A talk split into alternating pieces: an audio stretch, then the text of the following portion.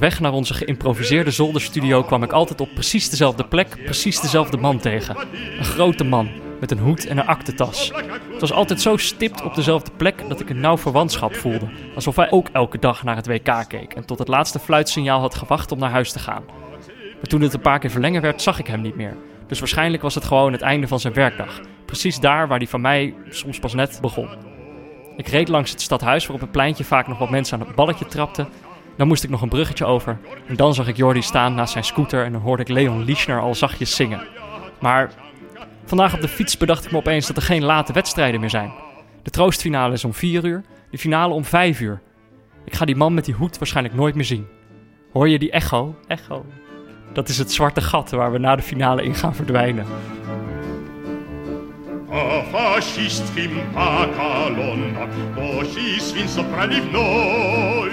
Zagarieli zapiglioni, Ulie mio cinti salvoi.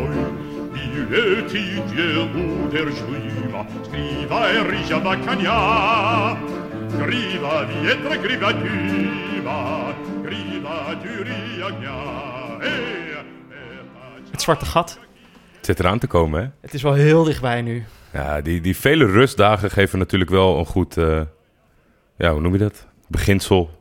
Dat we eraan kunnen, vast aan kunnen wennen. Ja, ja zo, zo noemen we dat steeds. Maar kijk, nu hebben we alsnog twee wedstrijden om naar uit te kijken. En straks is het Ja, en aan de andere kant hebben we ook steeds gewoon hartstikke leuke gasten die langskomen. Dus het valt is- eigenlijk wel mee. Dat is waar. We hebben vandaag ook weer een hele leuke gast. Zeker. Eh, Thomas Heerma van Vos.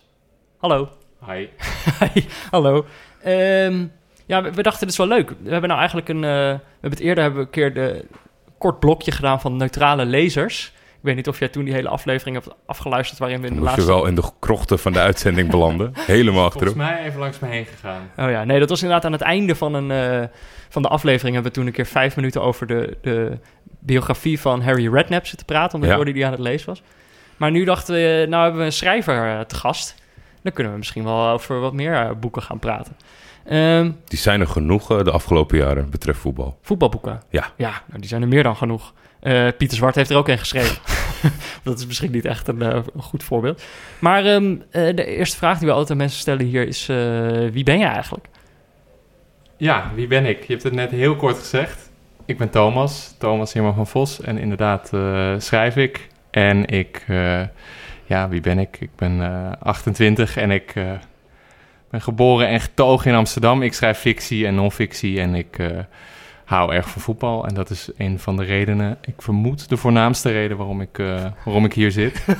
ja, tot Dat- zover dat de, korte, jij. de korte introductie. Ja, en, en misschien ook wel dat we een soort van verwantschap hebben. Want Volgens mij ben jij vrij recent verhuisd en was je aan het klussen. Dat klopt, ja. Dus ik denk ja. van, nou dat ja, is ook dit, dit, dit is een teken. Dat, eh, deze zomer dan moet je hier te gast zijn als, eh, als ik dat kan delen met iemand. Ja, maar ik zag, de- ik zag inderdaad eh, op Twitter geloof ik dat jij ook kluste. En ik zag ook dat jij een stuk voortvarender te werk gaat dan ik.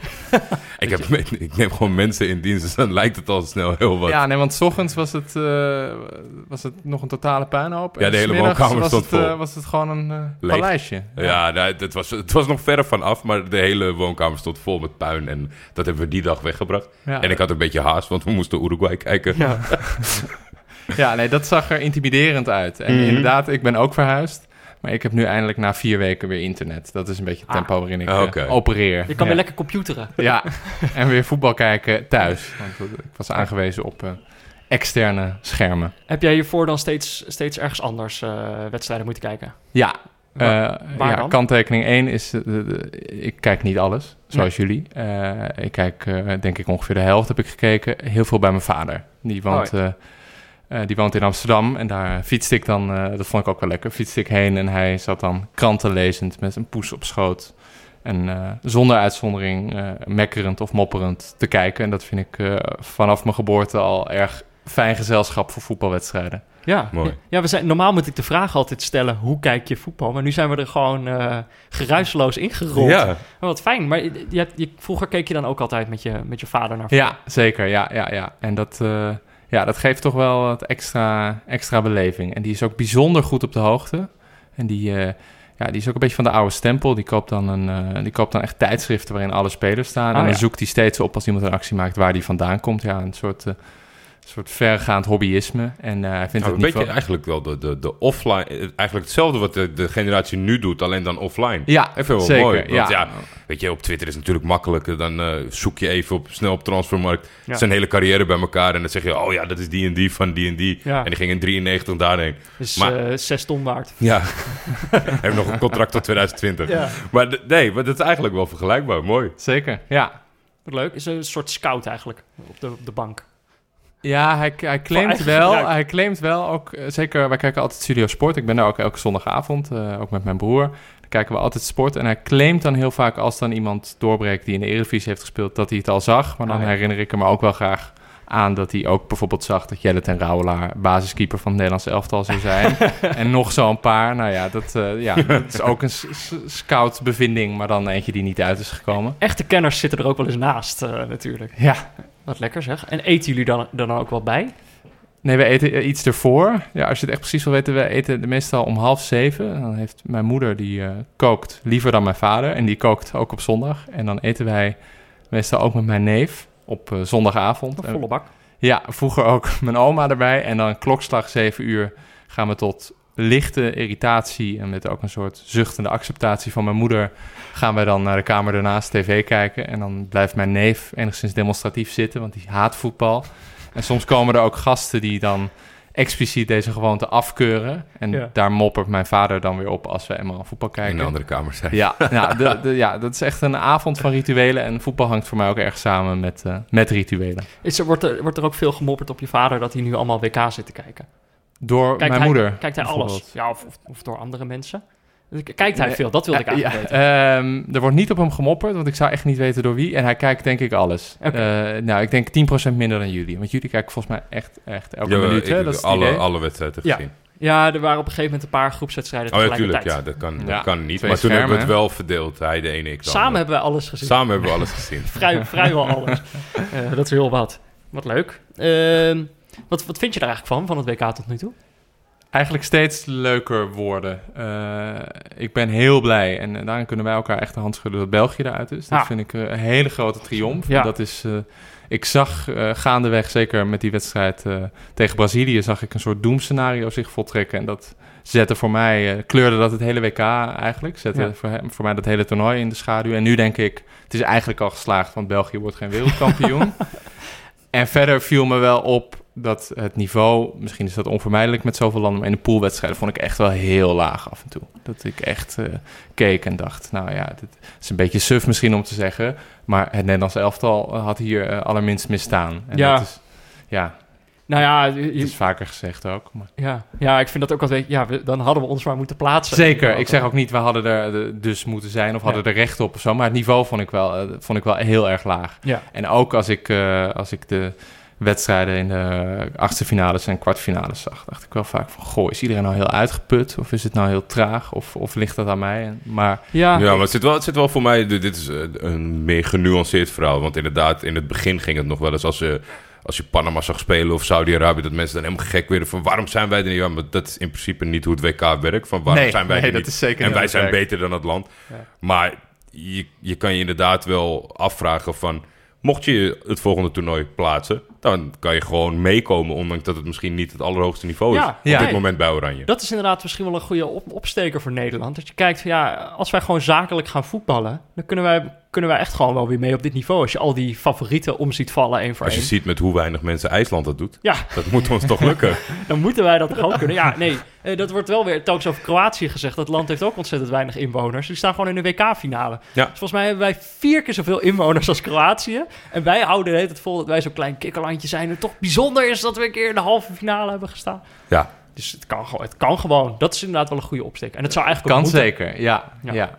Erbij zijn moet zeker kunnen. En je ziet wel aan dit toernooi dat, eh, dat je, als je erbij bent, dan kan je ook bijna geruisloos naar de kwartfinale Ja. door. Nou ja, dat is mijn gevoel een beetje bij Kroatië. Ik heb dat gisteren een beetje geprobeerd te verwoorden. Lukte nog niet echt. Het is echt een soort blinde vlek voor mij geweest gedurende dit hele toernooi. En nu, zoals, nu ze opeens in de finale staan, denk ik van... ja, ik weet eigenlijk helemaal niet wat ik moet zeggen over dat, over dat team. Ik kan alleen maar zeggen dat ik, dat ik niet weet wat ik moet zeggen over dat team.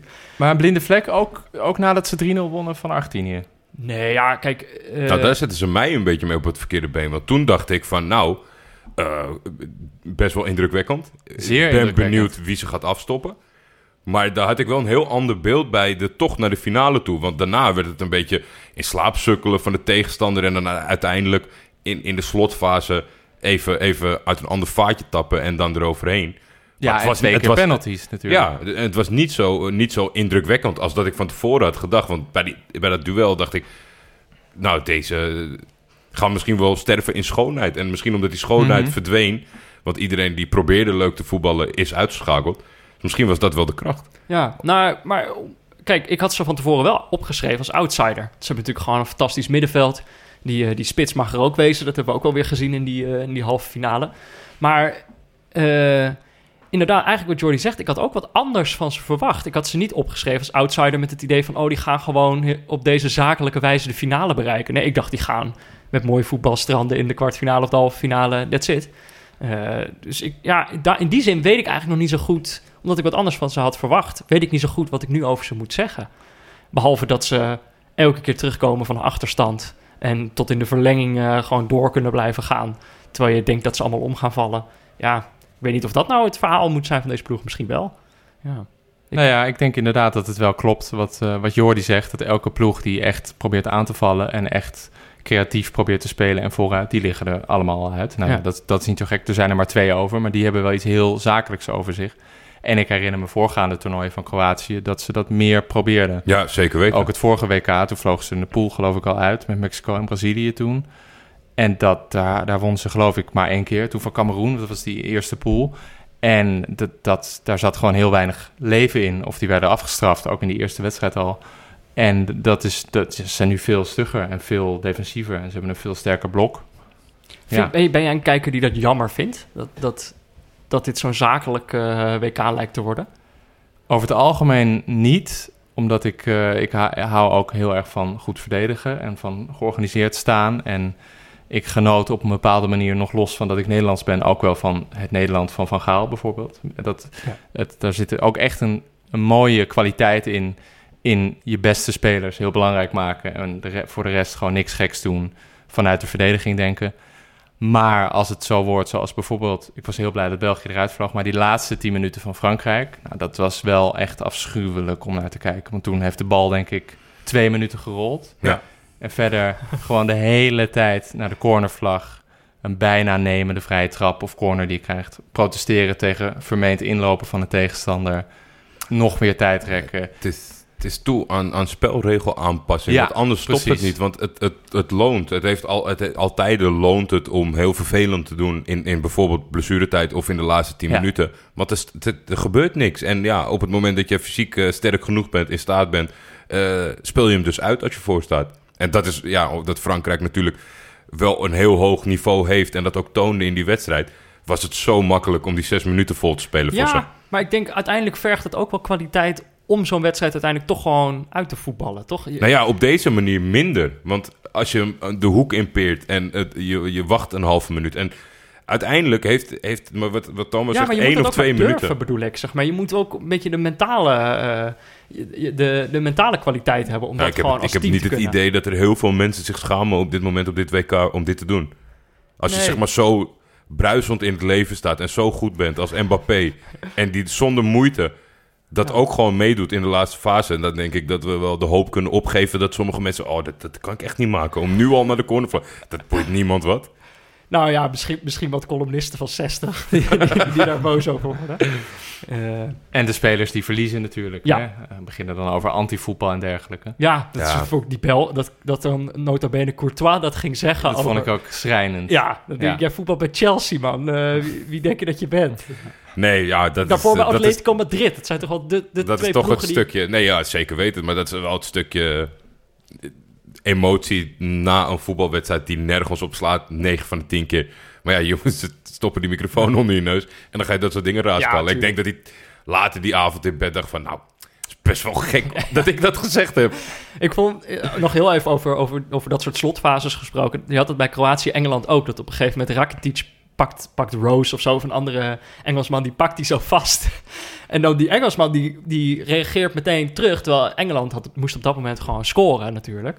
Maar die liet zich helemaal meeslepen, terwijl je zag wel van Rakitic was dat echt gewoon een bewuste keuze van ik ga nu die gast uh, proberen te intimideren en aanvallen. Ja, En uh, dat is wel de kwaliteit van sommige Stoïcijnse spelers, dat het dan nooit uitmaakt. En Messi bijvoorbeeld zou, mits het een gekke partij is tegen Real Madrid, altijd gewoon doorgaan of iemand hem naar een pootje haakt of niet, ja, als hij achter staat.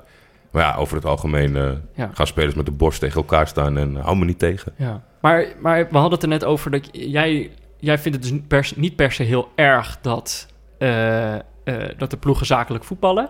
Maar Nee. wat, is, wat is dan...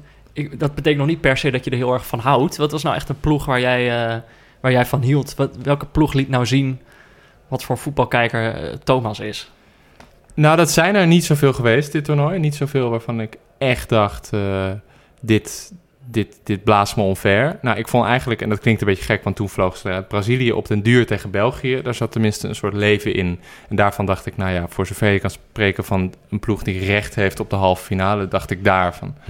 Die, eh, nou, die hebben wel de intentie om met veel aanvallende spelers echt ver vooruit te spelen. Dat is niet per se het soort voetbal waar ik het meest van hou. Eh, ik vond dan bijvoorbeeld ook, al was dat wel een soort ballon die op een gegeven moment een beetje lek was, eh, of in ieder geval leeg was, dat eh, bijvoorbeeld Zweden heel erg mooi eh, met het, het maximale eruit haalde. Ja. Ze speelden afs- afschuwelijk. Ja. Ik zie ook bij het, mooi, eh, het woord mooi nu ook een beetje in een... Totale verwarring. ja, totale verwarring schieten. Nee, de- de- daar hield ik op zich ook wel van. Hoe die bijvoorbeeld tegen Duitsland speelde. Of verloren ze dan op het laatst. Heel gegroepeerd. Heel erg vanuit een organisatie. En dat vond ik in dit toernooi aantrekkelijker dan de aanvallende ploegen. Ik weet dat jij een he hele hoge pet op had van Senegal.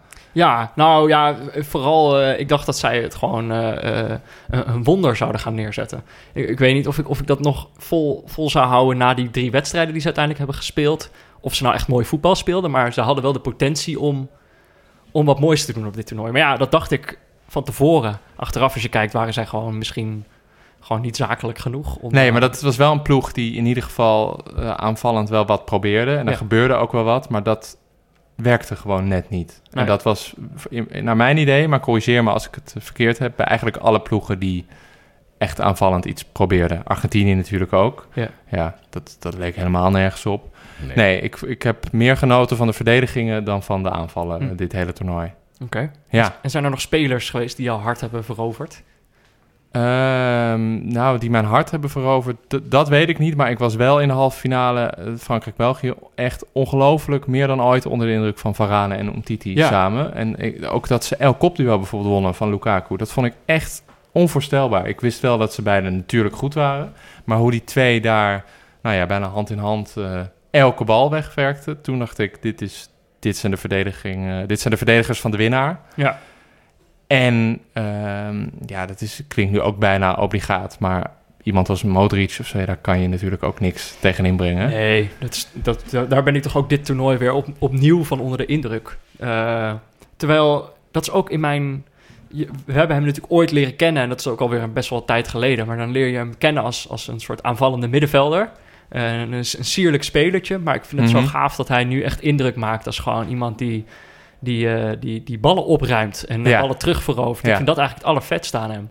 En hij kan natuurlijk nog steeds fantastisch voetballen. Dat zie je ook als het even moet. Dan, eh, dan dribbelt hij er ook zo drie voorbij. Ik vond het mooi hoe het gisteren een beetje samenviel. Want eerder op, voor de wedstrijd eh, is toch iets waar ik het meest van onder de indruk... eh, Valda- Valdano, de voormalige speler van Real Madrid en eh, voetbaltrainer.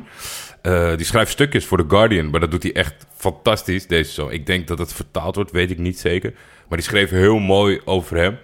En het werd, het werd een soort van realiteit gedurende de wedstrijd. Van, Oh ja. het, het, het was al dat je wist wat hij bedoelde. Maar het was Mhm. een mooie vooraankondiging dat het ook nog die avond zo uitpakt, het spel Ja, hoe hij als een van de weinigen dat je altijd, zeker naarmate dat het allemaal van die meer machines worden, loopwonderen, dat allemaal wat houterig overkomt, maar dat hij zeg maar opendraait in dat het, dat het lijkt alsof het hoort. Al zijn bewegingen lijkt alsof het natuurlijk is en of het hoort. ja. Puur en alleen al hoe die beweegt. En dat, is- ja, dat is wel een, een hele fijne speler om naar, naar te kijken. En toch ook wel iets meer nog voetbal erin dan dat Pirlo bijvoorbeeld op het eind van zijn carrière bewonderd werd. maar die eigenlijk geen stap meer zetten. Hij zet er ook nog eens Ja, heel ja. veel stappen bij. Heel Ja. veel. Heel Ja. veel stappen bij. Ja, dat klopt. Ehm, zullen we even wat... eh, We hebben nog wat rectificaties. Zullen we die even doen? Ja, Er zijn, het zijn er wat. Eh, het, zijn, het zijn ook weer niet hele grote, toch? Of wel?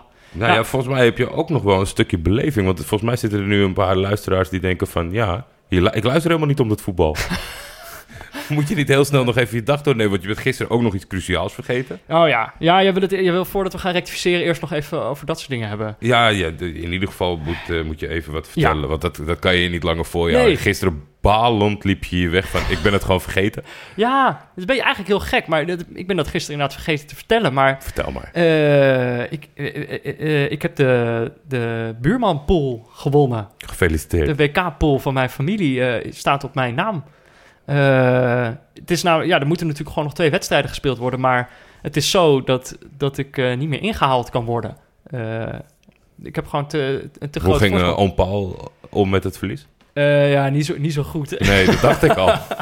Nee, nee, nee, daar gaat hij niet zo goed mee om. Dat, het valt hem heel zwaar. Het valt hem ook heel zwaar dat Duitsland eruit ligt. Hij, hij vindt eigenlijk iedereen, sinds Duitsland eruit ligt, kijkt hij naar iedere ploeg. Zoals, zoals je als Nederlander dan misschien een beetje kijkt met het idee van ja, die Nee. hadden wij best wel kunnen winnen. zo kijkt hij zo, "Hey, deze ploeg hadden ze gewoon eruit moeten gooien. En Duitsland had er nog in moeten zitten. Dus nee, hij neemt het niet heel goed. Er is wel één ding, en dat is misschien waarom ik het niet zo hard van de, van de toren eh, blaas, is dat, ehm, eh, dat ik niet als enige heb gewonnen. Eh, namelijk een neef van mij, Bastiaan, Ja. heeft ook gewonnen. We hebben exact evenveel punten. En wij kunnen in de finale... We hebben allebei Frankrijk als winnaar. En verder kunnen we geen punten meer behalen. Dus wat er ook gebeurt, wij eindigen eerste sowieso plek. gelijk. Dus er is nu nog een beetje een gesprek gaande of, Een tiebreaker. of, of we een tiebreaker moeten gaan doen. Dus dat we dan Ja, allebei de finale voorspellen. Ja, wel doen. Ja, wel ik ben zeker zo doen. bang dat ik dat Ja, tweede word. gedeeld, gedeeld, gedeeld. Dan heb ik ook een. WK-trauma.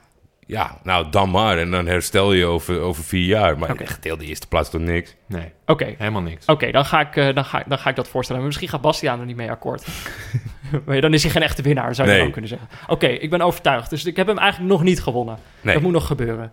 Eh, ja, nou, dat, dat, dat moest ik dan nog even vertellen. Wil jij nog wat vertellen? Nou ja, het, het enige is dat ik een soort van door, door de laatste weken door hele oude open haarden word achtervolgd.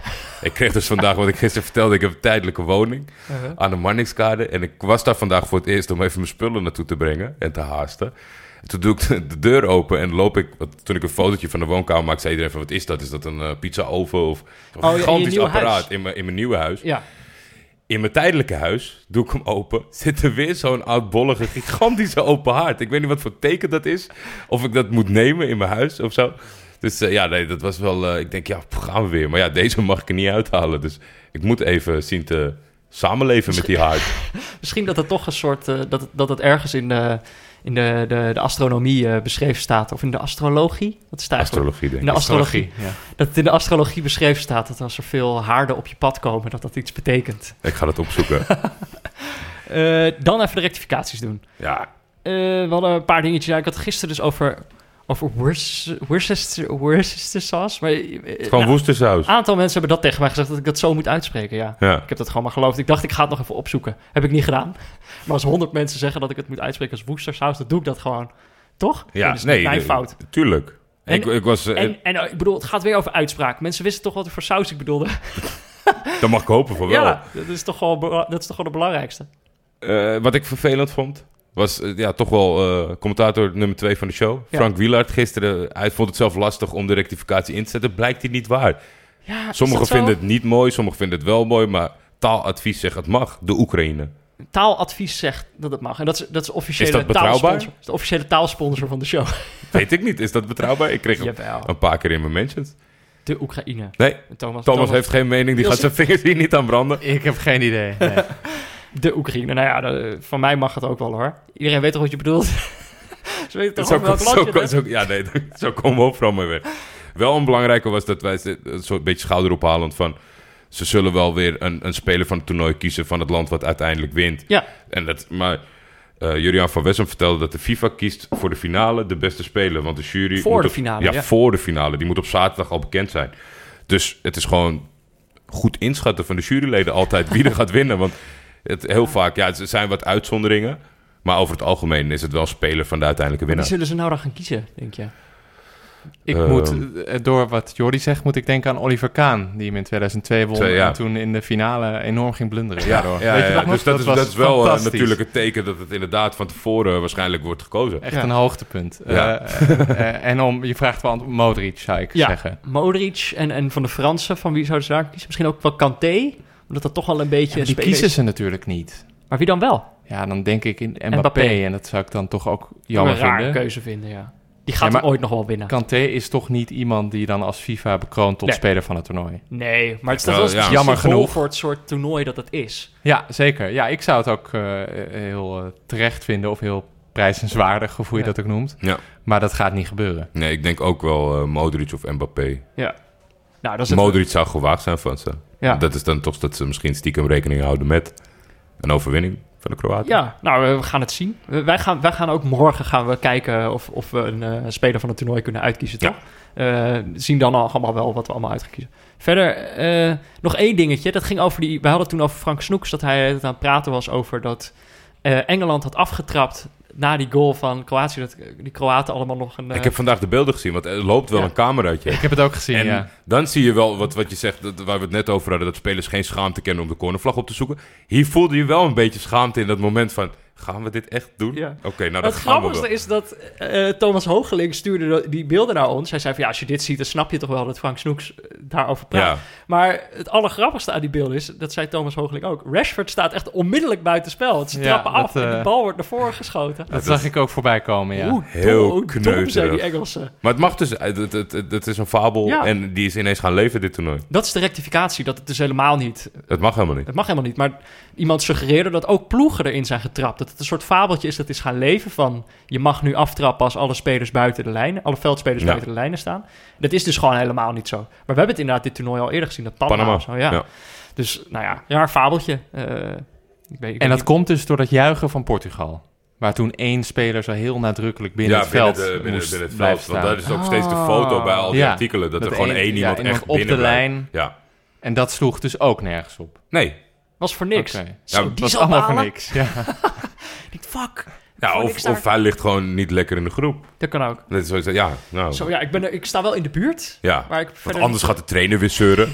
maar ik ga echt niet meejuichen. Ehm, nou, geen wedstrijd vandaag, maar natuurlijk wel een woordje van onze hoofdsponsor Kiks. Want mocht je nou denken, zo'n rustdag, niks voor mij. Geen zorgen, bij Kiks schrijf je namelijk makkelijk en snel in voor een training of toernooi bij jou in de buurt.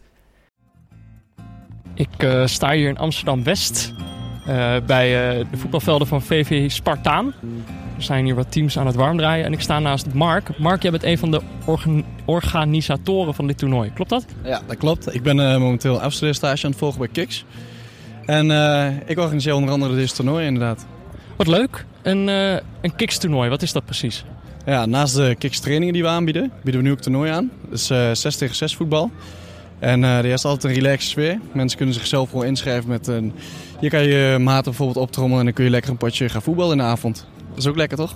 En eh, ik zag jou net, je haalde uit je tas al wat prijsjes tevoorschijn. Ja, dat klopt. Eh, we doen niet aan een eh, teamprijs eigenlijk. We doen eigenlijk aan allemaal individuele prijzen. Oh. Het eh, winnende team, de spelers daarvan krijgen allemaal individuele prijs. En de topscorer van het toernooi eh, krijgt een nog mooie prijs.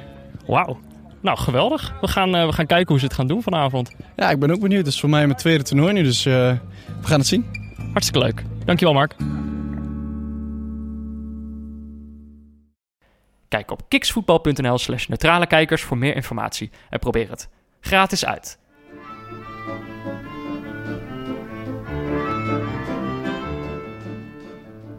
Dan zijn we dan bij het blokje neutrale lezers. Neutrale lezers. Maar er hier is meteen al een conflict over begonnen. Want je, Ja, misschien heb ik... eh dat, zal- dat zal ik, ik, we hadden een gast bij FC Afkik, eh Marieke Derksen, ja, op de vrijdagmiddagborrel.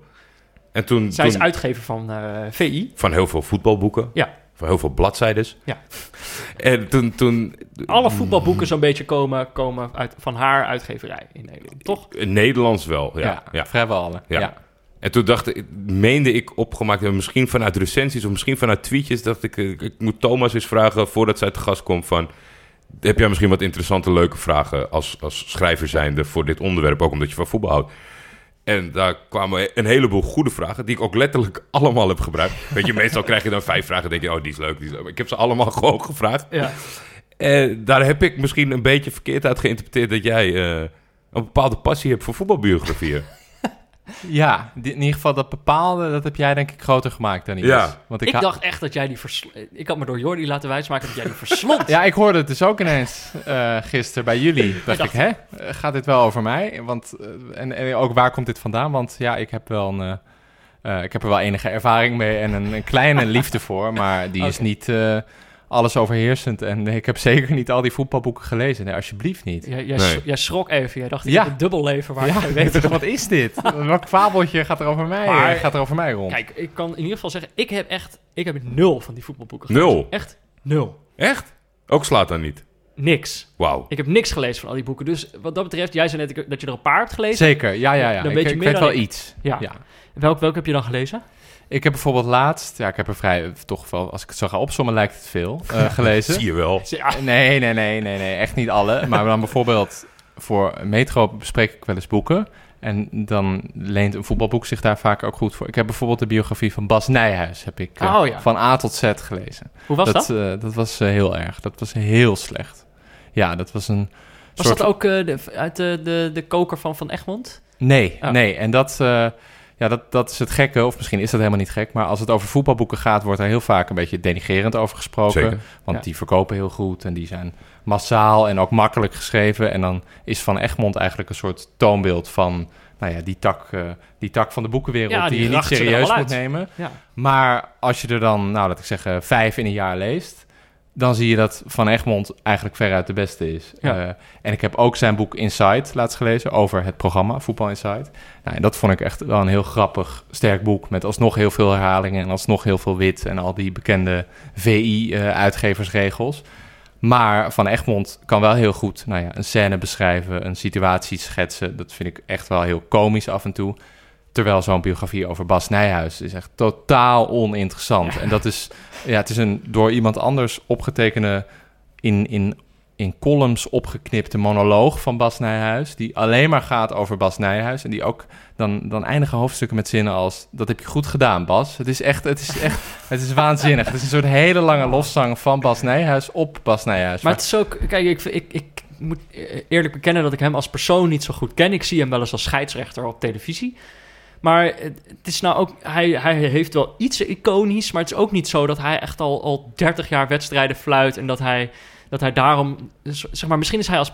Dit klinkt dan heel lullig, maar misschien is hij als persoon ook gewoon nog niet interessant genoeg... om er een heel boek over te schrijven. Zou dat, zou dat kunnen? Ja, maar die overweging door het succes, volgens mij wordt die, die lat steeds lager van kunnen wij over deze persoon een boek schrijven of niet? Ja. Volgens mij wordt die, die lat wordt steeds lager. Dus wij hebben het serieus op de redactie van Afkikken een flauw grapje een keer gemaakt omdat we hem weg hadden gegeven. Maar iemand heeft een biografie geschreven over Henk de Jong. Ja. Dat ik denk, ja, het is, het is gewoon een hele, hele toffe kerel tijdens de interviews en een prima trainer. Ik denk, ja, als, als we daar al beland zijn, Ja. dan gaat het wel hard, zeg maar. Dat kan, Ja. niet, kan niet lang meer duren of, eh, of eh, Jupiler League spelers die ook een bio- biografie gaan krijgen. ja. Ja, Zij- Royce van Drenthe heeft er alleen, hè? Dus- ja. Ja, ja, ja, ja.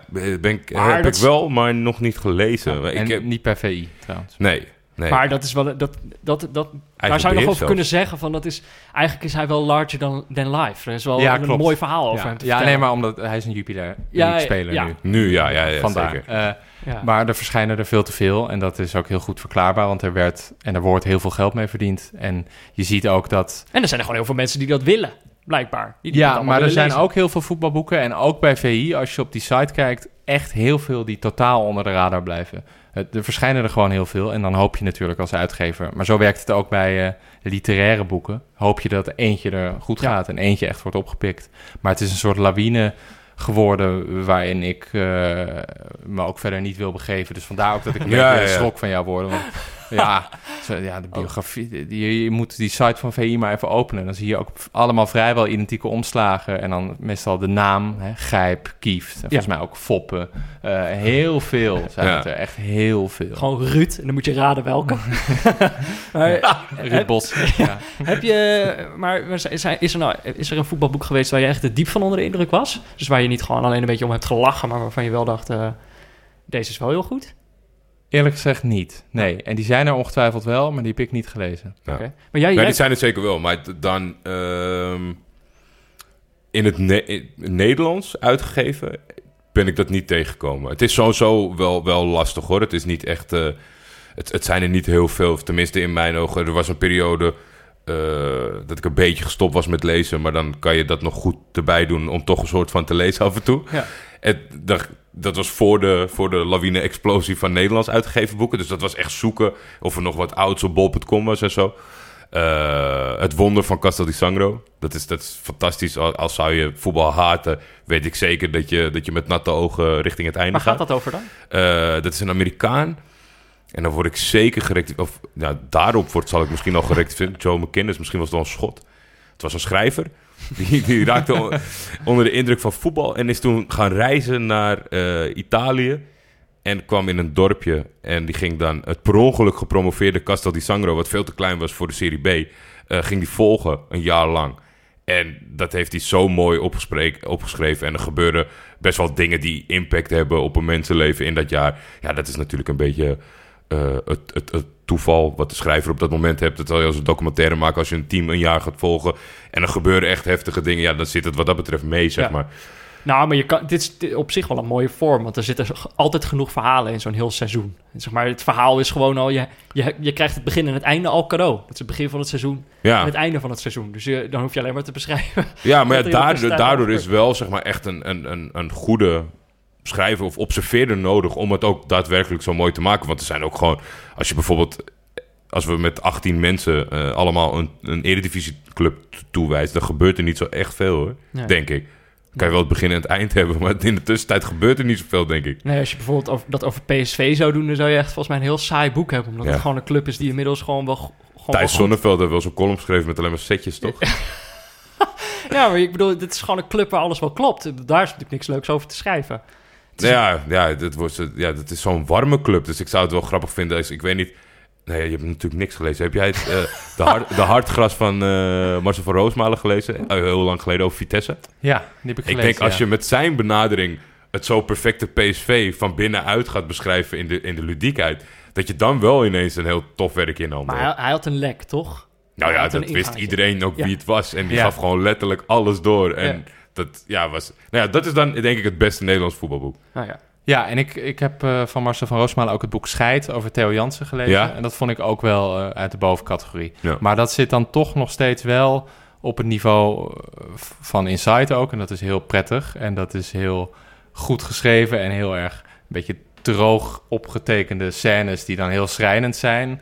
Maar niet per se nog een diepere laag. En het emotionele dat er voor veel mensen aan voetbal zit. En dat ik net ook een beetje aan het begin noemde. Dat er, ik denk dat iedereen wel zoiets heeft van waar je het liefst kijkt en wat je daar echt bij voelt. Dat kom ik in die boeken bijna nooit tegen. Het zijn Nee. altijd gewoon levensverhalen die met veel vaart zijn opgetekend. En die je dan ook wel weer een beetje vergeet. Ik tenminste. Ja. ja, uiteindelijk is dat toch een beetje cliché waar ze vaak wel op terechtkomen. Toch, je kiest dan één voetballer die mensen toch al leuk vinden. Ja. Of waar ze toch al in geïnteresseerd zijn. En, en dan ga je over, over diegene schrijven.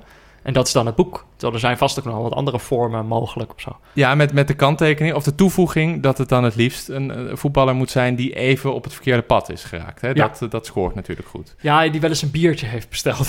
Ja, nou, bijvoorbeeld Luc Nielis verscheen dan in zijn biografie over. En die had geloof ik, ja, dat is vast heel vervelend geweest, maar drie weken een gokverslaving. Ja. En daar werd een enorm verhaal opgeklopt van gemaakt. En ik Drie las daar... Even voor jou, even voor ons, want we hebben het allebei niet gelezen. Was het echt drie weken of Nee, dit was een een, ko- een korte periode op zijn Ongeveer, leven? ja. Eh, er was niet heel veel, eh, dat was ook het commentaar veelal op Ja. het boek. Er was niet heel veel echt heel heftigs Nee. levensveranderends gebeurd. Maar ik, ja, Je ik- zou natuurlijk het liefst een boek over hem, dan, dat, dat het vooral over de sport ook ging. Maar dan zoomen ze heel erg in op wat er allemaal misging Ja. in zijn... eh, Maar dat is Privé. dat snap je, want het Ja. is oh, zo, zo een fantastische carrière. En op het moment suprem, zeg maar, dat hij, dat hij naar het voetbal wil hallen, maar in vele breekt hij zijn been. Dat is toch volgens mij veel... Dat is toch veel heftiger onderwerp dan... dan, dan kan je, zou je bijna het- een, een iets wat enthousiaste gokweek voor over kunnen slaan... Om, om dat mooi Ja, op te schrijven. Want ik neem aan dat hij toen mentaal eh, in de vernieling zat. Ja, maar dan moet je er dan bij zijn als je dat goed wil ja, beschrijven. je en niet nu vier keer met hem gaan afspreken en hem laten vertellen, denk ik. Ja. nee. Nee, dat klopt. Maar, eh, oké, dus, maar als we dan vaststellen van... ook, je moet eigenlijk gewoon, eh, om een goed voetbalboek te schrijven... moet je eigenlijk dus iemand zoeken die, eh, die, eh, die, die mensen al kennen... die een beetje eh, een, een, eh, contact eh, is geweest met de zelfkant van het leven... En, daar, en, dan, en, en daar dan over schrijven. Maar zi- zijn er dan mensen waarover je denkt... daar is nog geen boek over geschreven? Daar zouden ze nog Maar dit zijn niet de criteria die ik het liefst tegenkom. Hè? Dit is meer vanuit een uitgever Ja, gedacht. wat ja, ja. scoort. Oké. Wat zou je zelf dan willen?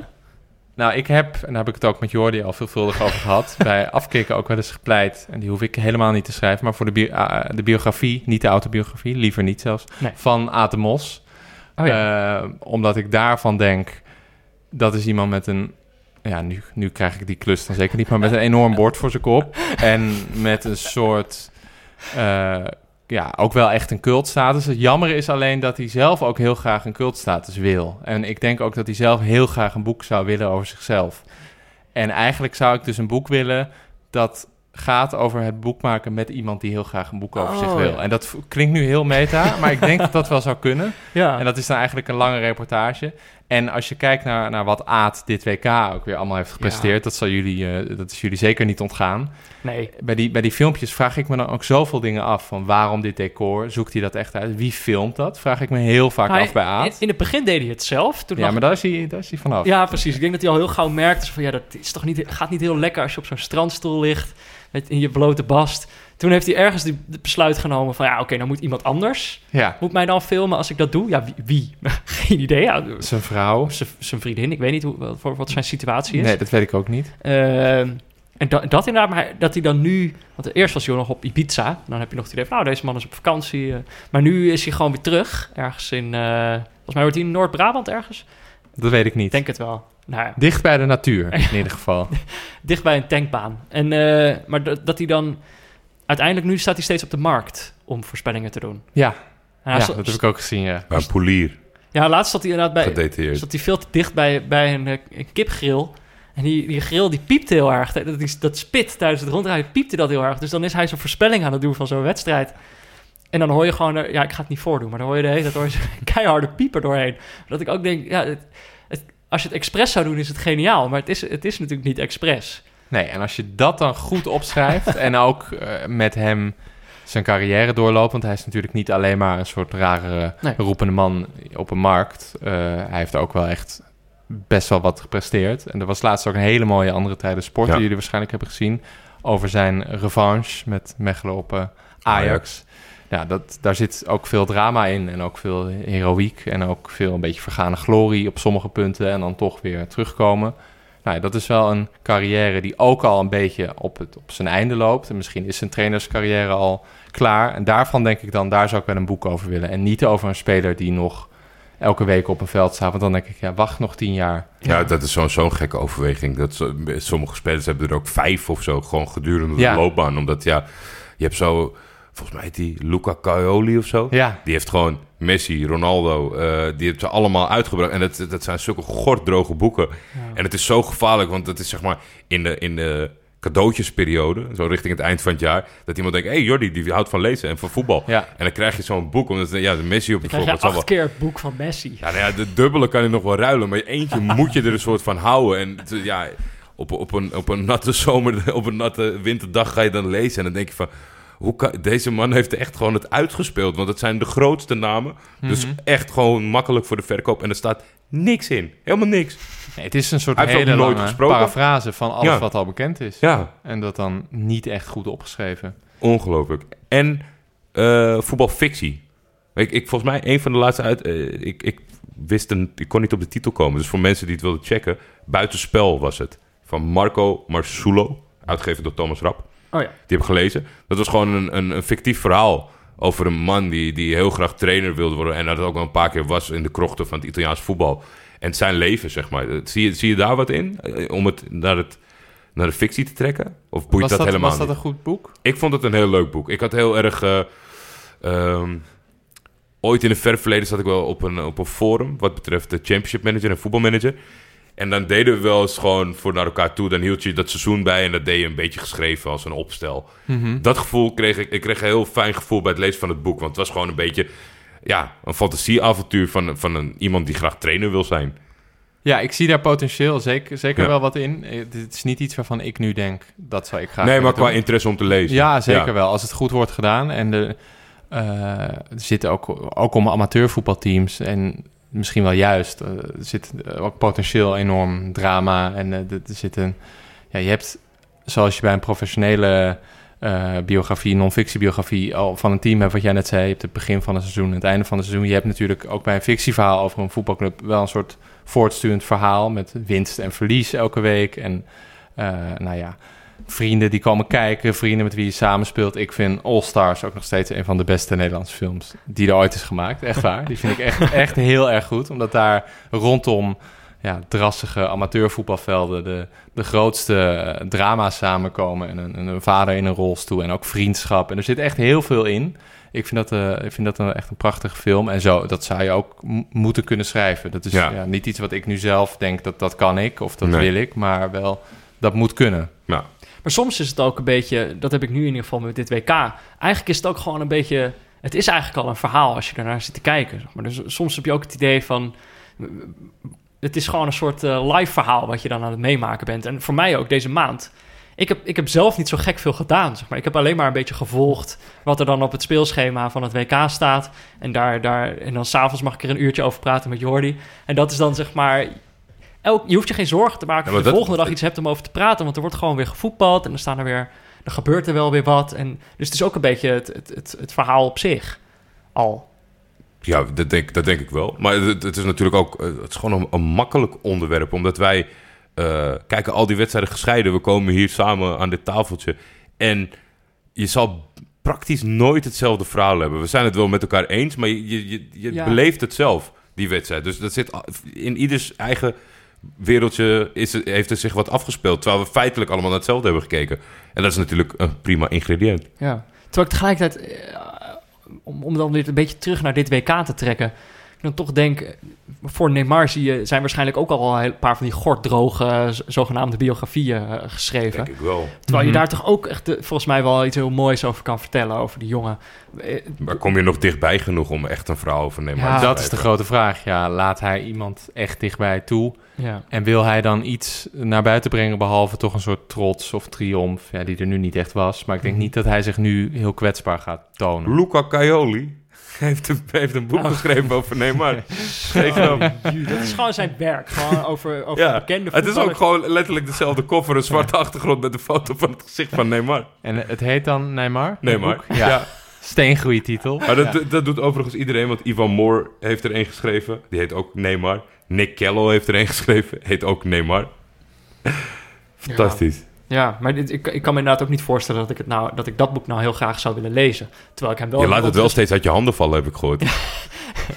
Terwijl ik wel denk dat het een, eh, een heel interessant persoon is, eigenlijk. Ja. Omdat, omdat ik hem gewoon niet snap als ik naar hem kijk. Ja, ik denk volgens mij, ik weet niet of een van jullie toevallig eh, de documentaires heeft gezien rondom de, het, de jeugdige Leonardo van, eh, van Feyenoord. Ja, lang geleden. Heel lang Ja, geleden, ja, ja. wel Iemand, gezien, ja. iemand die wist dat dat een groot talent was en dat Ja. het dan naar Nederland aan zat te komen. Zo, iemand heeft ook een toevalstreffer gehad met Slatan om die jeugdjaren vast te leggen. Als je dat ziet, dan weet je dat misschien wel in het kwadraat zit dat er eigenlijk in bij Neymar. Maar ja, dat is, dat, is, dat is al geweest. En ik denk niet dat je dan nog terug kan keren met de multimiljonair die het is. Nee, precies. Dan worden het toch vaak een beetje cliché-verhalen.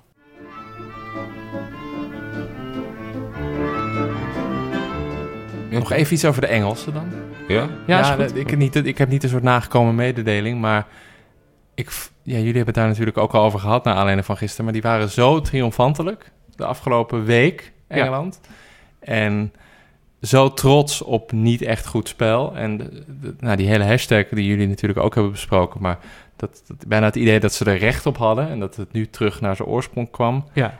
En dan zo slecht spelen en er gewoon uitvliegen. Ja. Dat vind ik eigenlijk prachtig. Dat wilde ik nog even zeggen. Ik heb, daar, ik heb daar enorm van genoten. Ja. ja, we kunnen het daar misschien nog wel... Het Wat, was een, was een mooi, mooi gesprek. Volgens mij was dat in de studio van ITV of BBC met Roy Keane. Inderdaad, Ja. die, dat, eh, die dat nogal filijn eh, mededeelde aan de andere tafelgenoten. En die gingen zich dan een beetje verschuilen over... ja, we waren gewoon blij dat we er stonden. En we hebben er gewoon optimaal van genoten. Maar ik zag ook wel op Twitter... Omdat ik, maakte een geintje en er zei iemand... Ja, dat hele It's Coming Home, dat is toch ironie? Ja, het is wel een beetje, beetje verschuilen, vind ik op dit moment... om het nu als ironie te verkopen. Dat Ja, was gewoon... Het, eh, ik bedoel, Ze waren er toch van overtuigd?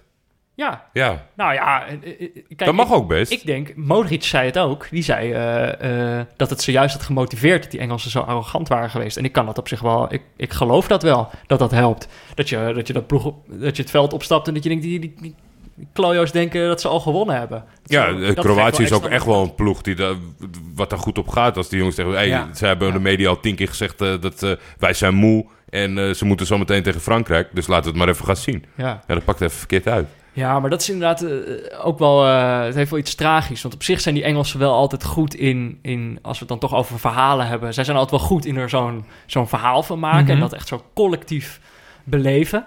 Maar ja, dat, ja, ik denk dat het ze ook een beetje misschien wel dwars heeft gezeten eh, in, in dit geval. Want het leek wel alsof die spelers niet meer wisten wat ze moesten doen... op het moment dat het... Zo leek het Ja, inderdaad, dat- ja. Alsof, het, alsof het niet ging lukken. Maar die Keen, ja, ik vond dat een heel mooi fragment. Want er zitten Ja. dus die...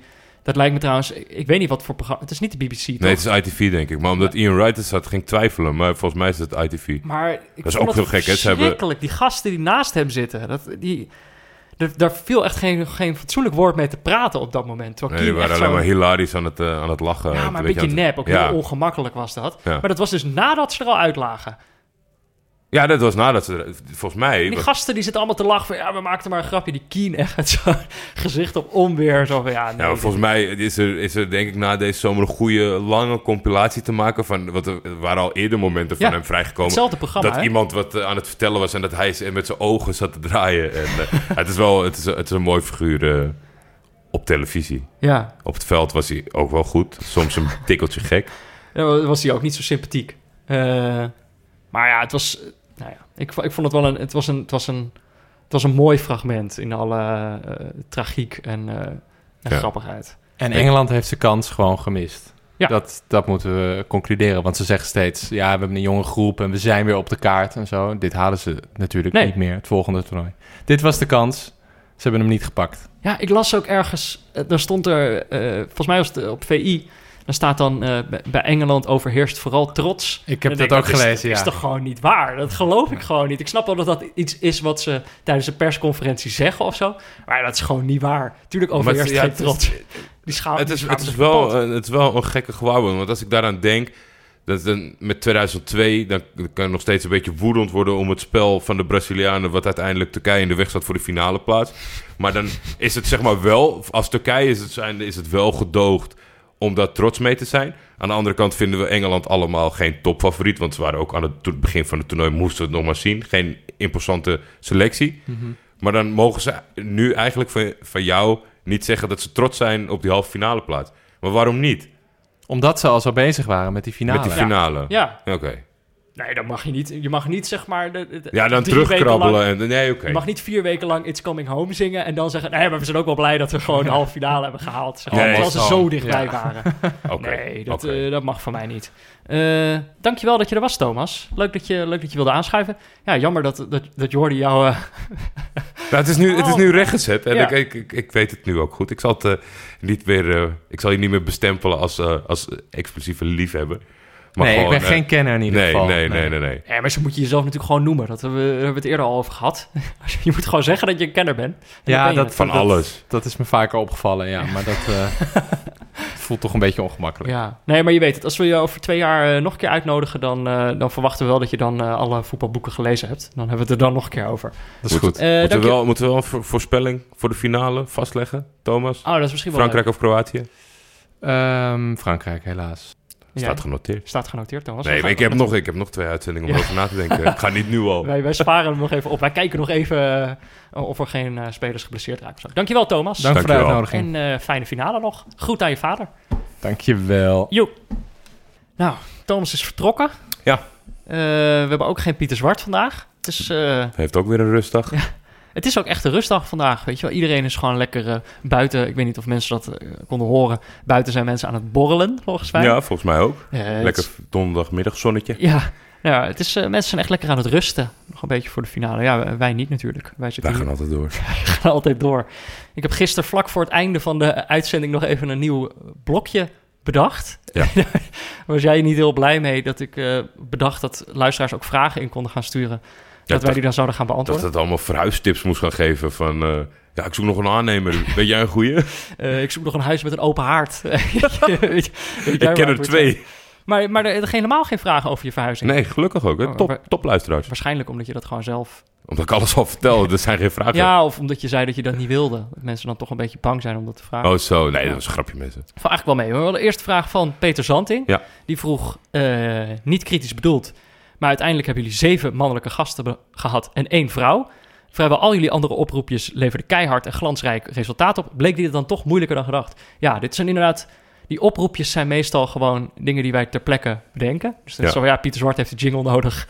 En dan een paar dagen later eh, lukt dat zomaar. En dit was ook iets wat wij eigenlijk gewoon tijdens de uitzending bedachten van... ja, wij moeten eigenlijk zelf gewoon vrouwen hebben. Ja. Zo moeilijk kan het niet zijn. Laten we dat gaan doen. Maar Peter merkt terecht op. We hebben er eentje gehad. Eh, zo hoog als wij toen... eh, zo, zo makkelijk als wij er toen over praten. Zo, zo, zo ziet het er op papier niet uit dat het zo nee, makkelijk is nee. geweest. Nou, toelichting. Dat, was het, was, blijkt het moeilijker dan gedacht? Nee. Want we hebben het oproepje gedaan. Eh, Jill kwam... dat was binnen 24 uur geregeld. Ja, ja Dus- die, was, die stuurde meteen een bericht. Ik kom wel. Super enthousiast. en dat waren, dat waren, dat waren nog meer gegadigden. Alleen moeten wij misschien een stukje hand in eigen boezem. Wij hebben het zelf op een gegeven moment verzonnen dat we de rustdagen met gasten gingen doen. Ja. Daar wil je toch eh, zo snel mogelijk duidelijkheid hebben en ook naar de mensen toe dat ze in hun agenda's kijken en dat soort dingen. Ja, En onze reflex is geweest om ander perspectief te zoeken, dus niet standaard, Ja. maar wel voetballiefhebbers. En daar gingen wij automatisch veel naar mannen toe. Ja. Zo goed als volledig. maar ik denk dat dat wel, wel laat zien. En inderdaad, praktisch gezien zouden wij zeggen... het is niet moeilijk, want we, we hadden er zo neer, meer neer Ja. kunnen zetten. Maar dat je wel merkt dat je eerste reflex Ja. is wel gewoon om dan eh, gewoon maar een man uit te nodigen. En omdat je dan gewoon al denkt, ah, joh, dit is, dat is goed. En voor je het weet heb je inderdaad gewoon zeven mannen neergezet en één vrouw. Maar een ander ding is ook nog, wat we ook hebben gehad... is mensen die zeggen van, nou, leuk dat oproepje. Eh, doe dat vooral. Maar ik, ik hoef er niet te zitten, want ik weet niet genoeg over voetbal. Ja, vrouwen naar aanleiding van ons oproepje. Ja. Nee, dat klopt inderdaad. Terwijl ik dan- Die, Ik, terwijl ik denk, ik zeg maar, ik, dus ik snap best, er zullen ook mannen zijn die liever niet eh, in, in een podcast willen zitten. Maar er zullen niet zo gauw mannen zijn die zullen denken, eh, ik weet niet genoeg over voetbal. nee, Het is terwijl over voetbal praten, ja, ik bedoel, wij, als we iets hebben bewezen in deze podcast, is het dat je, of als ik iets, laat ik voor mezelf spreken, Jordi. Als ik iets heb bewezen, ja, hoef je er echt niet superveel ver- verstand van te hebben of zo. Maar ik snap, die, die voorzichtigheid is waarschijnlijk ook omdat ze dan het gevoel hebben van, het is misschien niet helemaal een, een, een eh, onze wereld of zo. Ja, oh zeker. Want, en eh, dat, dat, dat, straalt, dat straalt het voetbal natuurlijk ook uit. Ja, al, En- we hadden het er met Victor over, al die vrouwen die de hele tijd in, in, in beeld worden gebracht op de tribune. Ja. Eh, zeg maar, het is heel duidelijk een soort mannelijke blik waar je constant in zit. En als er dan ook nog eens vijf mannen over voetbal zitten te praten. Dus in die zin, zeg maar, is er wel een soort barrière. Dus in die zin is het wel moeilijk. Jij kwam met een tip eh naar aanleiding van deze vraag. Eh, een, een podcast eh, Volkskrant Geluid. Ja, Dat was met drie vrouwen over het WK. Na de groepsfase even de balans opmaken. ja, ja ik, ik zou zeggen leuk om terug te luisteren. Maar dat was dus inderdaad eerder in het WK. Dus Ja. dan lijkt het een beetje alsof... Ik heb het wel even opgezet vandaag. Ja, En het ding is dat eh, Iris Koppen, Marije Randewijk en Rosa van Gol... Ja. had ik hier heel graag gewild. Maar ik, die zitten zo drie kwartier heerlijk over voetbal te praten. ja, echt heel natuurlijk, heel makkelijk en heel leuk om naar te luisteren. Ja. Het grootste probleem voor mij deze zomer was... ik had voor jouw tip niet van ze gehoord. Nee? Niet Nee. van Iris Koppen? Nee, maar dat ja, kan zijn dat Ja. ik geen Volkskrant Ah, zij was wel eh, echt- zij was- heb. Zij was top geweest. Zij is inderdaad eh, journalist bij de Volkskrant. Maar zij, eh, zij, zij heeft ook dat boek geschreven over Levchenko onder andere. En ze weet ook veel over Rusland. Ja. Dus ik hoorde haar tijdens die podcast hoorde ik haar ook dingen over Rusland zeggen. En toen dacht ik ook van ja, shit, we hadden haar gewoon Ja. moeten benaderen. Ja, jij kent haar, dus het is jouw schuld. Ja, het schuif deze maar op mij af. Maar ik denk zeg maar grofweg om dan een beetje antwoord te geven op Peter Zanting. Ja, nee, nee, het is niet moeilijk. We hadden, we hadden eigenlijk gewoon 50-50 kunnen doen. Dat hadden we beter moeten doen. Maar aan de andere kant denk ik, dus het, het is nog wel, eh, zeg maar, het, de, het wereldje is zo, is zo mannelijk. Terwijl je gewoon eh, het liefste zou hebben dat het gesprek gewoon voor iedereen toegankelijk is. En dat vrouwen niet, eh, als ze naar voetbal kijken, het idee hebben dat het niet hun wereld is. Dus dat Ja. iedereen die er gewoon leuk over kan praten, dat die ook het idee heeft dat het gewoon maar kan. Dus dat het niet zo mannelijk lijkt allemaal. Nee. Nou ja, goed, wij, ja, wij zijn natuurlijk ook twee mannen. Zitten we weer. Nou ja, eh, EK 2000, eh, wat is het, 2020, dan eh, kunnen we... Jij neemt, eh, jij neemt gelijk een stapje vooruit op de volgende vraag. Dat is wel de meest gestelde vraag, maar mensen nemen daar alvast zo'n voorschotje op. Mensen willen weten of wij, of wij doorgaan naar dit WK. Ja, Jeroen Wiene en eh, ik zag ook een, een tweet van Garincha, dat is Jarno op Twitter. Leuk. oh, ik dacht de, de, de Braziliaanse voetballer van Weleer. Ja, met Google Translate kom je een eind. ja. Nee, maar we hebben natuurlijk... Ik neem aan dat jij ook veelvuldig in je mentions... dat tussen alle leuke berichten door hebt zien komen. ja. Wat gaan jullie doen? Ja, of jullie moeten doorgaan. Ga gewoon over klussen praten en zo. Ja, dat is, ik, ik denk dat mensen... Een groot deel het liefst heeft, heeft dat ik gewoon een soort van eigen huis- en tuin podcast ga maken. Nee, maar laten we... Kijk, hier, we kunnen hier heel duidelijk over zijn. Eh, momenteel is onze aandacht volledig bij het toernooi. Klopt. Zolang het toernooi loopt, kunnen we eigenlijk geen uitspraken doen over wat hierna allemaal komt. Alles komt binnen bij ons. eh, er zijn misschien wel aanbiedingen, daar weten wij niks van. Daar zijn we ook niet mee bezig. Komt Die allemaal bij bij onze eh, zaakwaarnemer. Tim en Anne van Dag en Nacht Media. Beetje de, de Mino Raiola van het Nederlandse podcastwereld eh, krijgt al die aanbiedingen binnen. En ja, weet je, we, kijken eerst dit, eh, we maken eerst dit WK af. Eh, dan gaan we even lekker op vakantie. En eh, daarna kijken we wel weer verder. En zien we wel wat we gaan doen. Ja, het is uiteindelijk toch een teamprestatie. Ik, natuurlijk is het leuk dat ik deze zomer veel gescoord heb. Ja. Maar Peter en ik doen alles samen. Kijk, natuurlijk is het is leuk om te horen dat er interesse is voor een doorstart. Maar wij kunnen daar gewoon geen... op dit moment is het gewoon belangrijk. Onze aandacht moet gewoon zijn bij de troostfinale en de finale. We hebben gewoon nog contract tot deze zondag. Ja, nou goed, dan kunnen we nu de podcast afsluiten. Als je nog meer vragen hebt, eh, stuur ze vooral nog in, toch? Ja, als ze, als ze leuk zijn. eh, als, je, als je thuis denkt van, hey, dat is een leuke vraag. Typ hem in op Twitter. Ja, stuur gewoon naar mij Ja, door die op. eh, Vind ik echt leuk. ja, en morgen hebben we natuurlijk weer een rustdag. Dan komen de, de betrouwbare mannetjes komen langs. Jazeker. Belle en Simon. Dat wordt eh, één groot extravaganza. Dat denk ik ook, ja. ik, eh, ik, ik, ik, ik, ben zenuwachtiger, denk ik, dan voor de We troostfinale. maken er één groot circus We maken er één groot circus van. Eh, voor nu was dit Neutrale Kijkers, de WK-podcast van Jordi en mij in samenwerking met Dag en Nacht Media. Veel dank aan onze hoofdsponsor Kiks, aan Das Mag, de boekensponsor, aan Sebon, onze notensponsor. Ook aan Pieter Zwart, ook al was het dan een rustdag. Eh, aan Barry Pirovano voor de schitterende illustratie. En natuurlijk aan Leon Lischner en Friends voor het inzingen van de tune. Hij is overleden in 1995 voor Koosja. Ook nog bedankt aan Thomas, die hier niet meer aan tafel zit, maar die we wel heel dankbaar zijn. Eh, nou ja, dus je weet het. Als je nog een vraag hebt of je wil gewoon wat anders leuks sturen naar Jordi of mij op Twitter, dan kan dat. En je kan natuurlijk ook gewoon een recensie achterlaten in de podcast-app. Morgen zijn we er weer. Dos Vidania, Jordi. Tos Vidania, Peter.